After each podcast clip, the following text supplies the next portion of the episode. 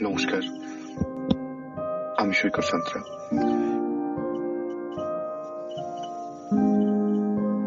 সেদিন যখন শেষ বৃষ্টিতে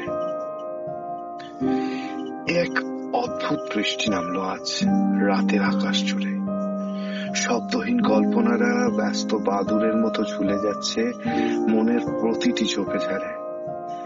স্ট্রিট লাইটের গা বেয়ে ছুঁয়ে পড়া বৃষ্টির ফোঁটা থার্মোমিটারের পারদের মতো নামছে। কমাচ্ছে নিজের সাথে দূরত্ব, উষ্ণতা। প্রাক্তনীর মেসেজের অপেক্ষায় রাত জাগা বন্ধ, বহু যুগের ব্যবসা মনের ঘরে জানলা খোলা যাচ্ছে না।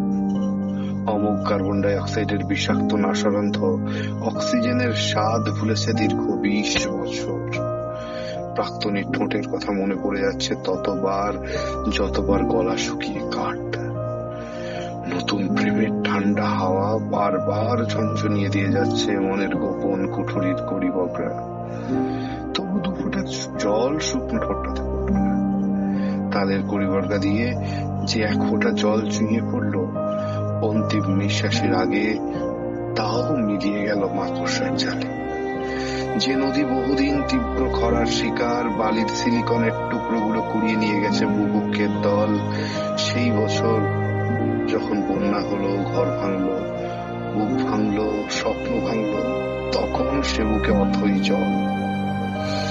বৃষ্টি থামলো ধীরে। যখন উৎকট বাকরের গন্ধ একটপ একটপ করে মদে পরিণতি লাভ করছে। গরম দেশি মদে যখন গলা, বুক জ্বলে যাচ্ছে, ফাঁড়ির আটচালা তখন দেখল, ভিজে যাওয়া সরকারি ল্যাম্পপোস্ট ধুক ধুক করে নিভে গেল শেষ ফোঁটা বৃষ্টিতে।